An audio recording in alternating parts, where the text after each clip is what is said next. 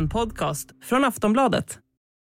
The leader of Islamic State died in a US Special Forces raid in northern Syria on Thursday when he detonated a bomb that killed him and family members, the US administration said. Abu Ibrahim al Hashimi al Qurayshi had led the group since the death of its founder, Abu Bakr al Baghdadi, who was also killed when he detonated explosives during a US raid in 2019. Den största konfrontationen sedan terrorrörelsen IS föll 2019. Så beskrivs den räd som USA ledde i Syrien i förra veckan. President Joe Biden gick ut med att ledaren för IS sprängde sig själv och sin familj till döds i samband med räden. Det höjs nu ett varnande finger från bedömare att IS kan vara på väg tillbaka. För närmare tre år sedan så beskrevs terrorsekten som uträknade. Det var då de förlorade det sista fästet i det så kallade kalifatet. Från att ha kontrollerat ett område lika stort som Storbritannien så återstod ingenting. Men även om territoriet försvann så gjorde inte IS det. Är det så att eh, terrorrörelsen bidat sin tid och är på väg tillbaka nu? Hur hanterade världen efterspelet egentligen? Hur orolig ska man vara över det här och vad blir avgörande framöver för hur det hela utvecklas? Det här ska vi diskutera i Aftonbladet Daily. Jag heter Amanda Hemberg Lind och du är varmt välkommen att lyssna. Gäst är Bitte Hammargren, Mellanöstern-analytiker knuten till Utrikespolitiska institutet. Vi börjar med att be henne sammanfatta det som hände under den USA-ledda konfrontationen i Syrien. Det var då en nattlig räd, det var med helikoptrar. Amerikanerna kom dit eh, med eh, arabisktalande tolkar som via högtalare basunerade ut att den som ger sig frivilligt kommer inte att uh, utsättas för någon fara, men om ni inte gör det så kommer ni att bli dödade. Så det var, en, det var trevåningshus, familjen på nedervåningen evakuerades. De sa sig inte haft en aning om vem som bodde på tredje våningen, att det var en av världens mest eftersökta terroristledare. Det uppstod en eldstrid när amerikanerna skulle gå in på andra våningen där det fanns en nära medarbetare till eh, IS-ledaren Quraishi, El-Hashimi. Och där dödades de som bodde på det våningsplanet. Och sen så sprängde sig då eh, Quraishi El Hashemi i luften tillsammans med fru och barn. Men det lät ju för några år sedan då som att IS var, var uträknade. Och, och vad är det nu då som utlöst rädslan att IS kanske är på väg tillbaka? Ja, kan, kan man säga att de är tillbaka? Ja, Ja, inte som att bygga upp ett kalifat, för den förmågan eh, har de inte nu i Syrien och eh, Irak. Det finns så många lärdomar som har dragits från detta, utan det har blivit mer som ett franchisingföretag, ungefär som al-Qaida.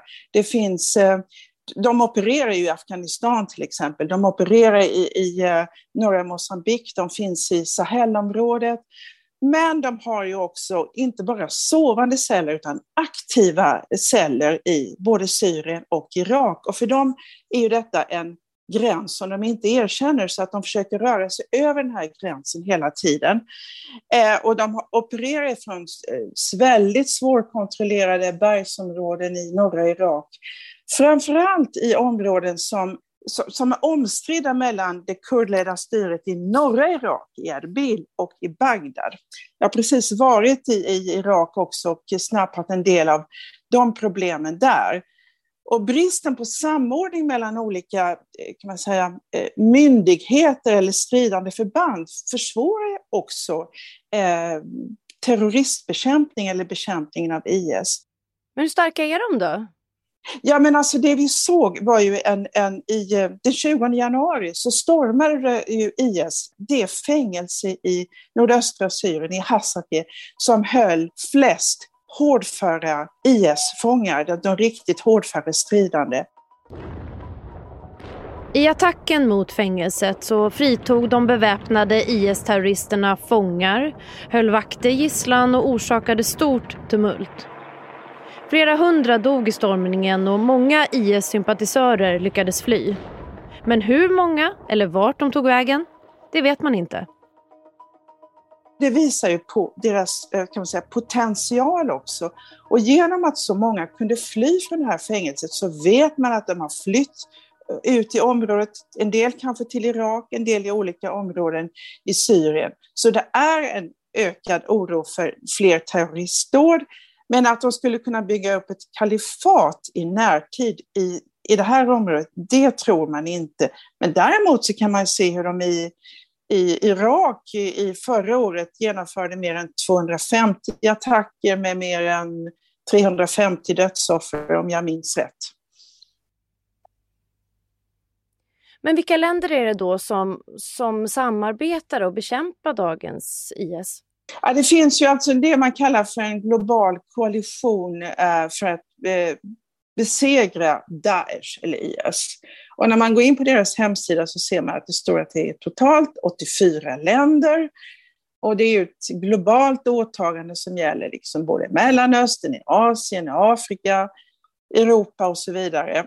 Men när man liksom går ner och tittar mer på länderna i den här koalitionen så ser man att eh, ett land som Afghanistan står fortfarande kvar där fast de har fått ett talibanstyre. Och jag tror inte att USA samarbetar med talibanstyret om att bekämpa IS som ju finns i Afghanistan. Eh, där finns ett land som Jemen som är ett land i krig och där exilregeringen är väldigt svag och där Jemen där ju IS också har celler. Det som är också grejen med den här eh, globala koalitionen, det handlar inte bara om militära åtgärder utan det handlar också om att eh, täppa till eh, den ekonomiska infrastrukturen, förhindra penningtvätt, förhindra att terrorister kan röra sig över gränserna och att stabilisera områden som har befriats från IS och motverka propagandan. Och jag ska säga att Ryssland är inte heller med i den här globala koalitionen.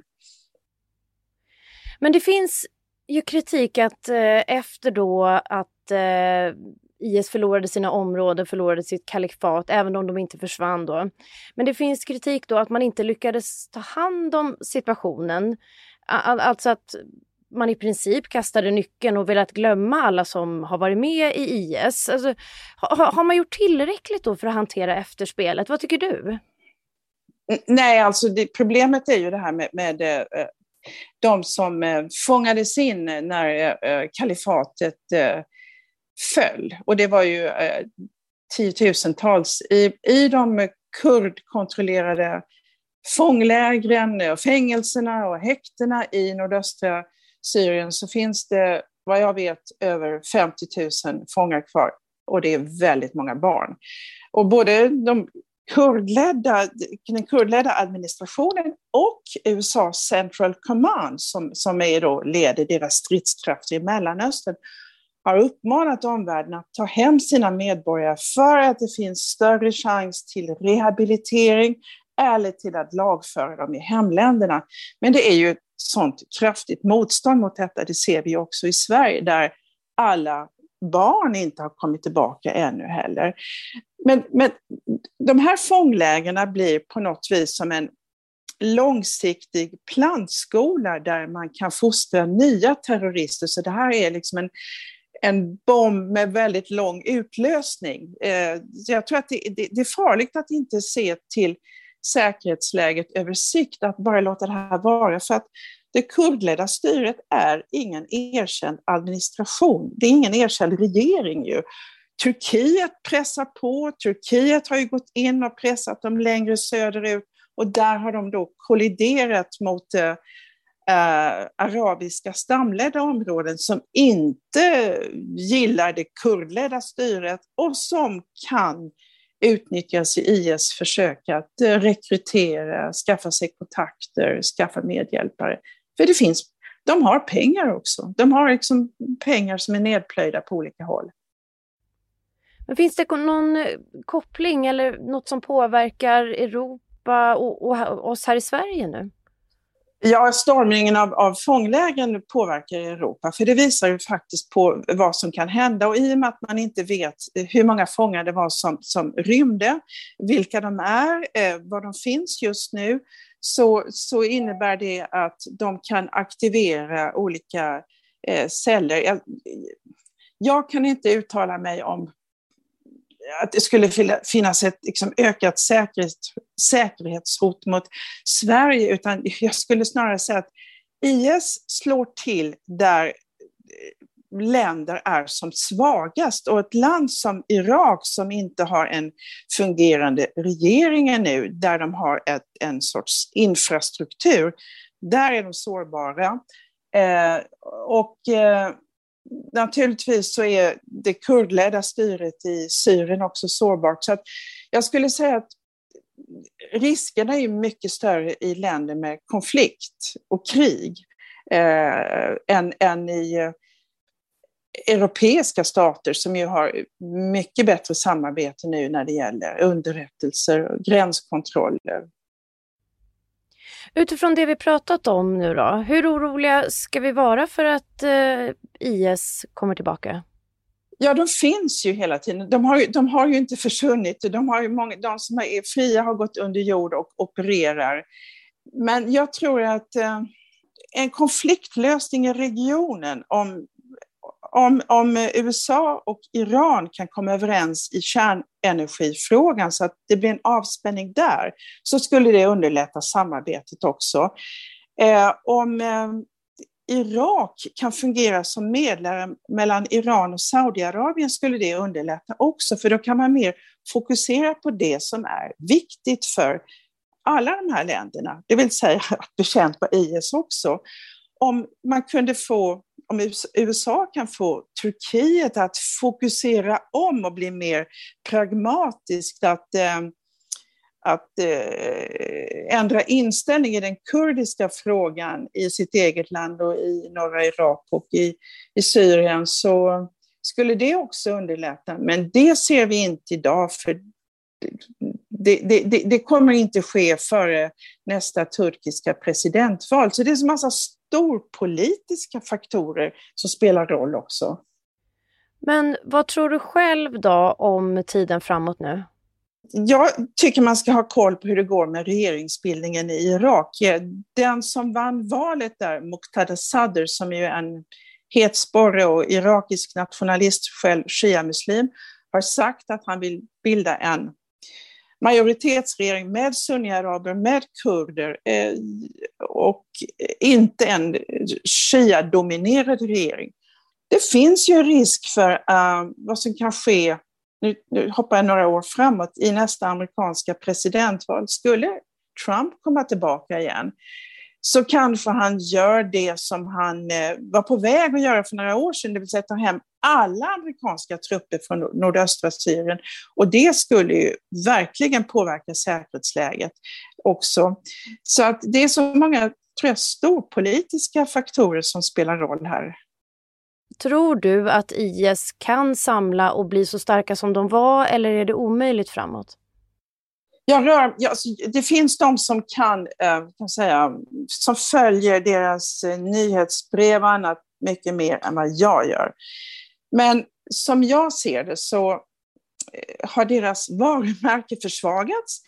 Dels genom att de blev militärt besegrade, dels genom att de inte har lyckats bygga upp en propagandaställning som var lika stor som tidigare. För att om du ser på den här nu, IS-ledaren som sprängde sig själv i luften, Quraishi, så eh, har ju han inte gjort sig känd via videoklipp eh, eller eh, på något annat. Han höll en väldigt anonym profil.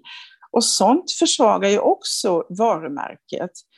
Men å andra sidan så har vi då hela tiden den här frågan med de tiotusentals som finns kvar i fånglägren eh, och den anda som råder där. För att eh, de som är motståndare till IS i lägren måste ligga lågt också. Det är svårt att vara det för de, Eh, det finns ett övertag bland de hårdföra jihadisterna, även bland kvinnorna.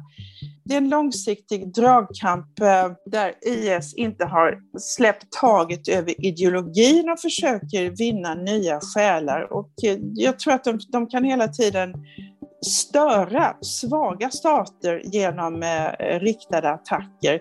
Det kan ske någonting i Europa också, men riskerna är mycket större i, i Mellanöstern där det är mer instabilitet och fler svaga stater. Och sist här hörde du Bitte Hammargren, Mellanöstern-analytiker knuten till Utrikespolitiska institutet.